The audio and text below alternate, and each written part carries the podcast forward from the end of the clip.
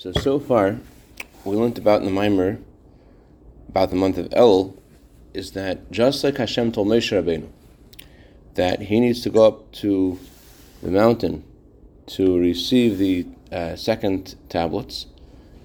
On Hashem told him on the first day of Elul, so too Hashem tells each of us on the first day of Elul that we need to make our tablets, and when we make our tablets during the month of Elul, that is a preparation for on Yom Kippur when Hashem can inscribe the tablets.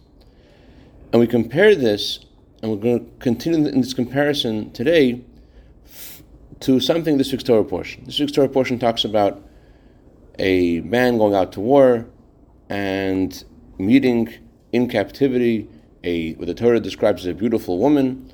And the Torah says that if he wants to marry her, she must first cry about her gods her father and mother for 30 days, and then he can um, he can be with her, and he can be intimate with her.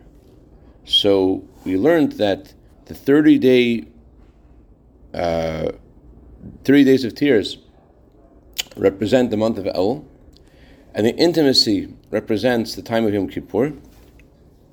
And just like Moshe Rabbeinu had to first create the tablets during those first 30 days, so too do we. We need to, we need to agree to get married. We need to work on being agreeable to get married. We want that we want to accept Hashem's betrothal.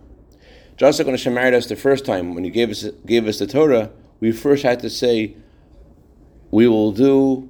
Even before we understand, we have to make the first move of acceptance of Hashem, and only then was it possible for Hashem to give us that gift from heaven, as the Torah says God take, took the mountain and placed it over our heads like a barrel. The spiritual analogy to this is the love that Hashem showed us when He gave us the Torah was something that was so overwhelming, something that that affected every fiber of our being in a way that we couldn't not help but love Him back. That's the meaning of the analogy of the barrel. When you're standing in a barrel, there's nowhere to go. In a similar way, Hashem showed us such love there was no way we couldn't not respond. There was no, there's no place in our heart that could resist the love because it was so overwhelming. I think of it as like a, a Jewish mother's love. It's such a powerful, deep love that there's no way to, there's no place in the person to resist the love.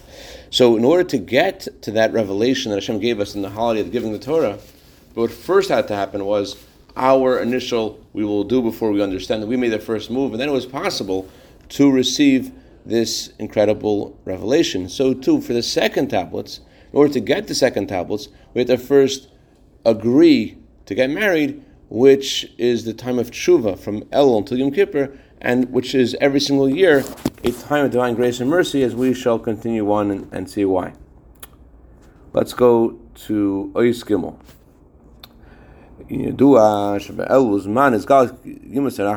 It's known that in the month of Elul, it's a time of the revelation of 13 attributes of mercy.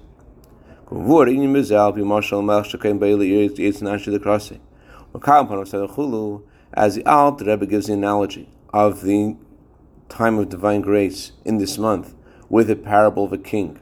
Before arriving in the palace, he first goes out to a field, and everyone from the city goes out to the field to see the king and he accepts everyone with a beautiful face and shows them a smiling face. So,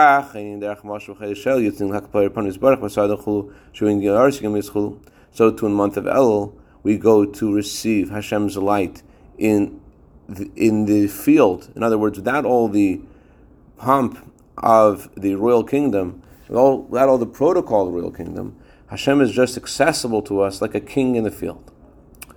That's the meaning of the 13 attributes of mercy. The Alter Rebbe now then goes further and talks about, so to speak, what's going on within Hashem that that bring, is bringing him to the field, and what's going on in us when we're going out to the field. So he says,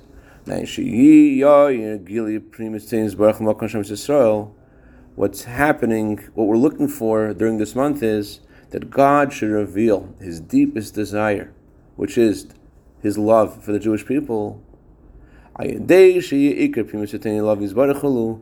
what is something that we could do to cause God to reveal that love to us, what we could do is we could reveal in ourselves that our deepest desire is in Him. When we reveal our deepest desire, which is our love for God, that causes God, so to speak, to reveal how His deepest desire is in us. It's like the verse says, when just like water reflects your face, so too the feelings you have for one person reflect in the heart of the other. Not now. I'm, not, I'm doing sure. Thank you for the reference for Netanyahu. Do I know him? Let's talk a little later. Hmm? Middle of this year. That's what I asked you. No problem. Okay. Um, okay. So so Adeshi Kaprimus Sitzayin Love is Barachulu. so by us revealing our innermost desire to Hashem, that causes Hashem's desire to be in us. What this means is that God's revelation of the 13 attributes of mercy empowers us to do the work in the field. The analogy of the field, why is it specifically the revelation in the field? So there are many different explanations in Chassidus. One of them is that Hashem wants us to make an effort to do something. As we just said, to reveal God's desire for us, we have to reveal our desire for Him. We have to go to the field, we have to show that we're interested. That's one reason why the field is used as the analogy. Another reason it's used is to answer a question. The question is, why isn't the whole month of Elul like Shabbos, like a holiday? If it's a time of revelation, usually in order to get in touch with the revelation, we are required to do something to be worthy of that revelation, or to be in the mood, or to be a vessel to be in touch with the revelation. And the reason why there isn't such a rule about the month of Elul is because revelation is in the field. It's not something which is not higher than our realities. We have to, which would require us to leave our reality to be in touch with it. Rather, revelation is in a down to earth way. It's in the fields in a way that's totally accessible to us, and therefore we don't have to um, go anywhere else. We're able to be where we are and still absorb Hashem's revelation. It reminds me of what Rabbi Akiva uh, told Turnus Rufus Rufus asked Rabbi Akiva, uh, how come your God breaks the Shabbos all the time? He tells us you're not to plow and to plant and not to uh, to uh, carry outside from private domain to public domain. So Akiva responded, for Hashem, the whole world is like a private domain. And therefore, Hashem can break the Shabbos. That's what he responded.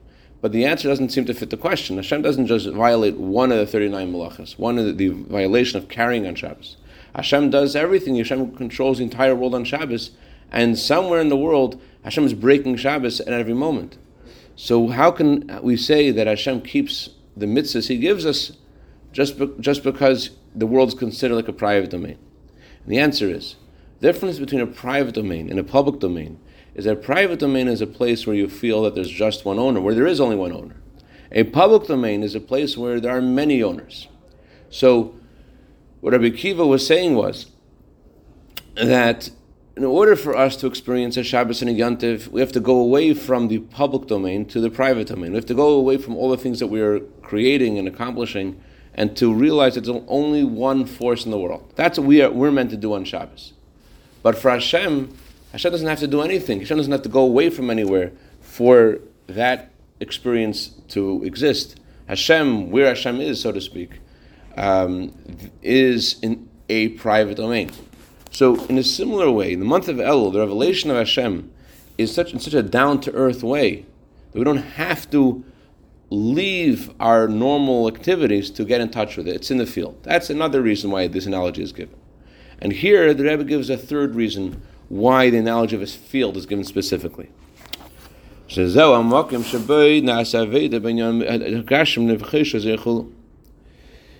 A field is a place where you plow and you plant. A field is a place where you are engaged with the physical world, where you're involved in the physical. You're plowing, you're planting.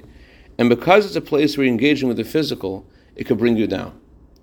In other words, the reason we're using the analogy of the field is to say that we're talking about rediscovering your connection to Hashem and going out to greet the king. Where is a place that you've lost that connection to the king that you need to go out and try to find it again? It's the field. It's your place of work, it's your engagement with the mundane. that can bring you down, that has brought you down, and because of this, you need to rediscover your connection to Hashem and go out, so to speak, to uh, to to reconnect with Hashem. That's the, the reason why you have to try to discover Hashem. What's the reason you have to you have to make an effort? The reason that effort is needed is because of your involvement with the field. I'm going to paraphrase the uh, next the rest of this paragraph. So, our engagement with the field is what brings us down. And therefore, in order to find Hashem, we have to look where we lost our connection. It says in the Torah, you should look for Hashem from there. What's the meaning of from there?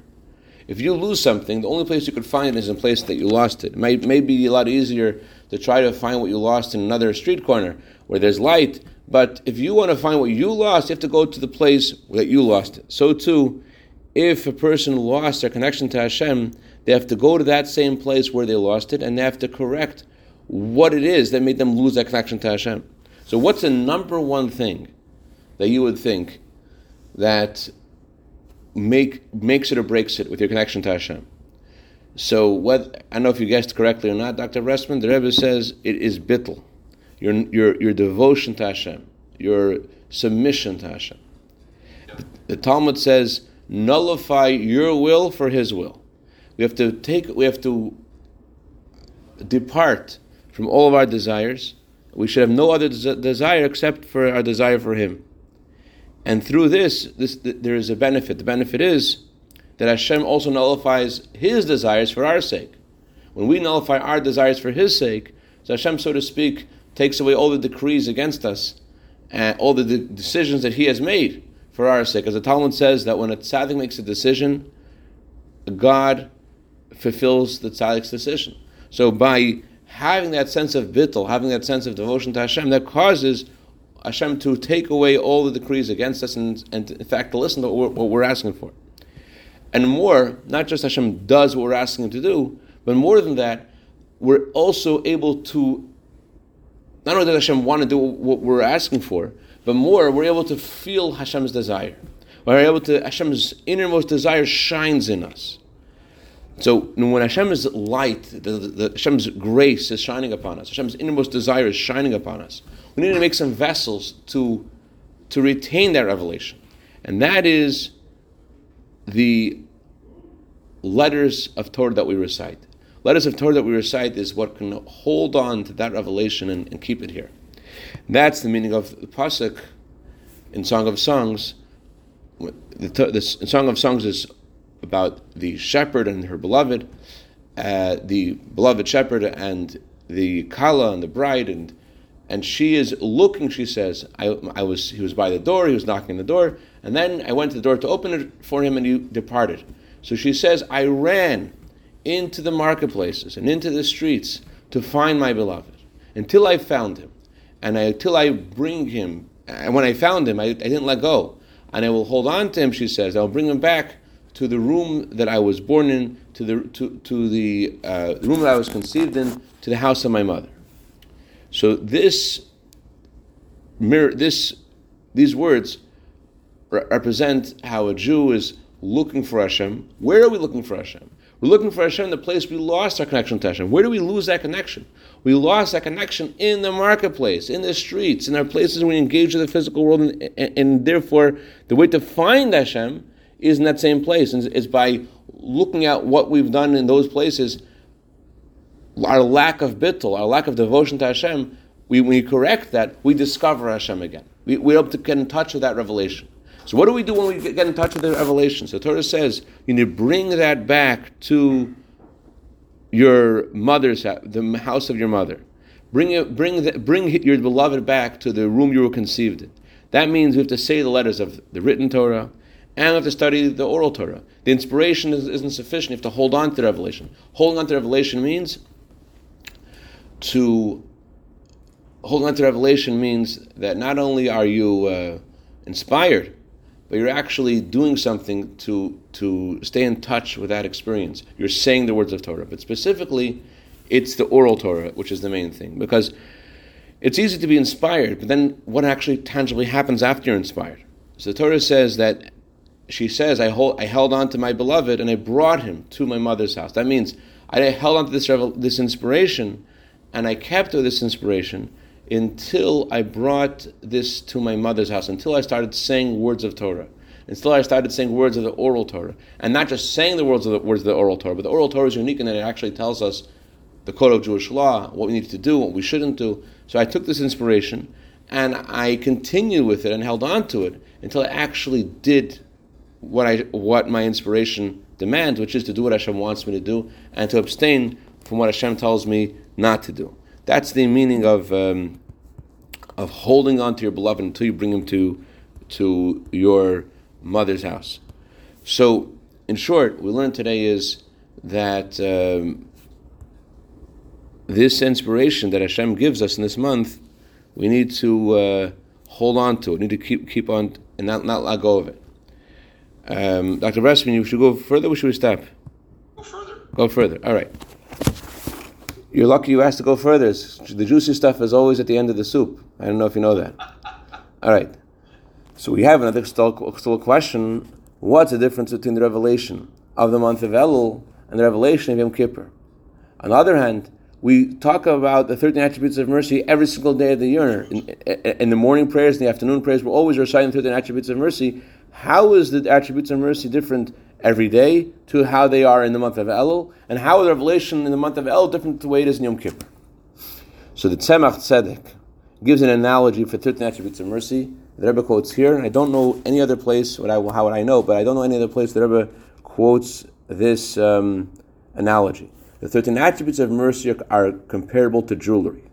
Just like jewelry that is placed on the bride, cause, which caused her to look more beautiful and to find favor in the eyes of her groom, and that's why Kabbalistically the jewelry is considered to be higher than clothing.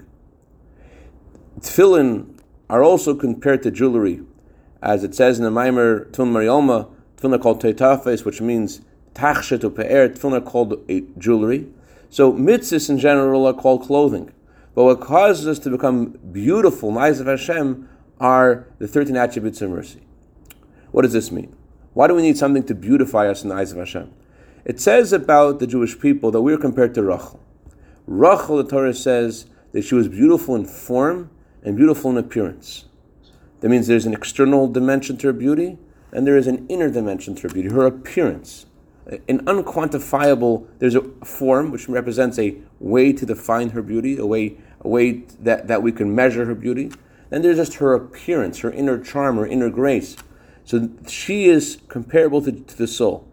There is something about the Jewish people's beauty that is definable, but there's something about that the neshama is beautiful, beauty that's definable.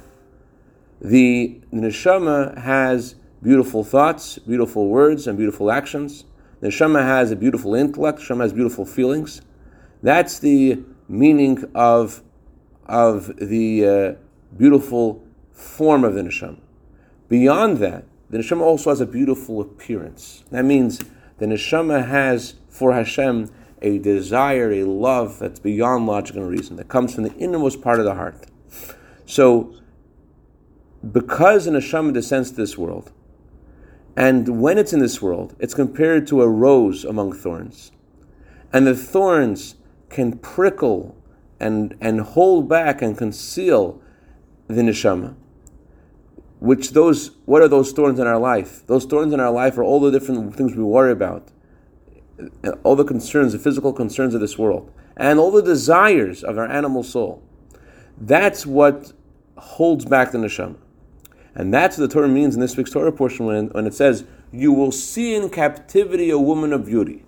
The woman of beauty refers to our neshama, and our neshama is in captivity because it, of the thorns that whole the, the worries of the world and the, and the desires that we have that prickle and prick and, and, and, and hurt and hide and conceal and prevent the neshama from being who the neshama is.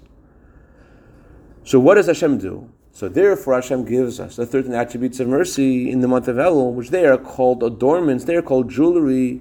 Just like through jewelry there is beauty that is given to the Kala. The Kala is granted beauty because of the jewelry that she's given, so too Hashem gives us such mercy in this month that makes us look beautiful. So yeah, I'm not beautiful in form, and I don't have beautiful thoughts and beautiful words and beautiful actions. And yes, I'm not beautiful in appearance because my inner desire for Hashem isn't at the forefront of my consciousness. But Hashem says, I'm not looking at you that way. I'm looking at you through the prism of 13 attributes of mercy. I'm looking at you with what makes you beautiful. I'm looking at you through jewelry. I'm looking at you, I'm adorning you with jewelry. I'm looking at you not just the way you are externally, I'm looking at you the way you really are. That's the power of 13 attributes of mercy.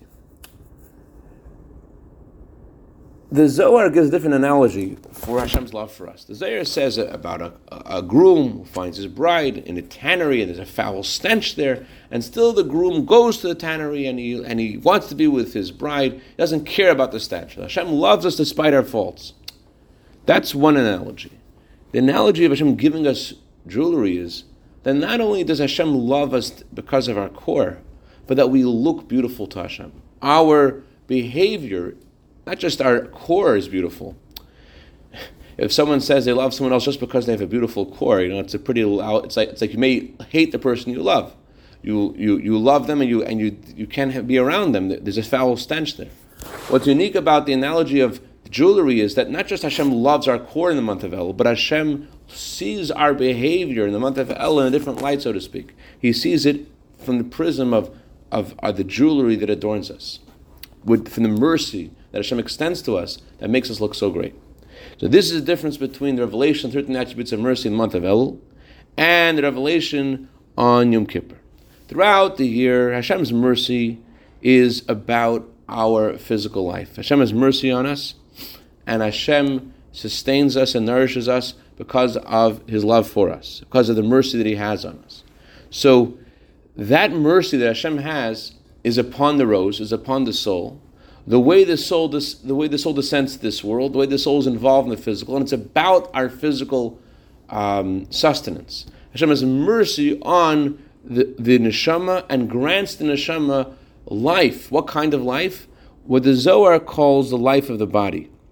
There is, there are two dimensions in God's sustaining energy of the world. Malchus is the source of God's energy that sustains the world. There are two dimensions in Malchus. There is the way Malchus is remains in the world of Atzilus, and there is the way Malchus descends to animate the worlds beneath beneath Atzilus. So the way Malchus is in this world, the way Malchus is animating creation, it's similar. It's called the external part of the rose, which is inside the thorns. So just like Hashem's animating energy is in the place of concealment, the place of where Hashem, so to speak, hides so to the mercy Hashem has is for the life of the body. Hashem has throughout the year the 30 attributes of mercy are about Hashem's Rahmanis for external things, for lower things, for what's going on in our health and our parnasa, and our not. That's that's the 13 attributes of mercy throughout the year. On the month of Elul, there is the 13 attributes of mercy that extends to every single Jew, stems from and, and is, is upon the inner dimension of the rose the neshama, the the life of our souls are not about our our rachmanas on, on what we should receive from Hashem, but rachmanas on who we are as people, who what we are inside, rachmanas on, on our behavior, rachmanas on on what's going on the life of our neshamas, on, on our spiritual life. The Rachmanis Hashem extends to us, and month of Elul is in our spiritual life. Yes, Rachmanis extends also to our physical life as well in the month of Elul. It's also Rachmanis for all the good things that we need. As I ever told many people, needed different brachas ask for those things in the month of Elul. But the way the Rachmanas of Hashem extends to us in the month of Elul is through the, through the spiritual. Hashem's Rachmanas on, on our spiritual lives, and through that, He also has Rachmanas on our physical lives. It sounds like to me that Hashem give blesses us physically in the month of Elul because you, in order to, to help us spiritually as well. As everyone said, that when Hashem gives a person an open and clear good, it's in order to inspire that person to serve Hashem with joy. So that's the meaning of the revelation of 13 attributes of mercy in the month of Elul that's unique. That's the Rachmanas of Hashem on our, our neshamas. And in Kippur, there's something more. During the month of Elul, the 13 attributes of, attributes of mercy are compared to jewelry. Jewelry aren't from part of the core, aren't part of the body. It's something which is placed upon the kala. That means it's something which is external, it's not from the very essence. It's something which is transcendent and distant. Higher than that is the 13 attributes, attributes of mercy that shines in Yom Kippur. There, then there's revelation from the essence of Hashem Mamish. And that's why in Yom Kippur, the Rachmanas of Hashem extends equally to the soul and to the body. In other words, when we're talking about a father and a child, or talking about something which affects your very core, something affects your very core, it doesn't, it doesn't differentiate between um, the higher parts of yourself the lower parts of yourself. If, if you're happy a little bit, you smile. If happy, very happy, you, you sing. But if something touches your very core, not only do you, do you smile and you sing, you dance with your feet. If something touches your core, it extends to everything. So on the 13 attributes of mercy that are revealed in Yom Kippur come from the very essence of Hashem, and therefore Yom Kippur is a time which is, is there's a chamanas of Hashem on the entire person, on the life of the neshama, on life of the body, and uh, should all be written in for a good and sweet year. Shkech like the rest, and a good Shabbos.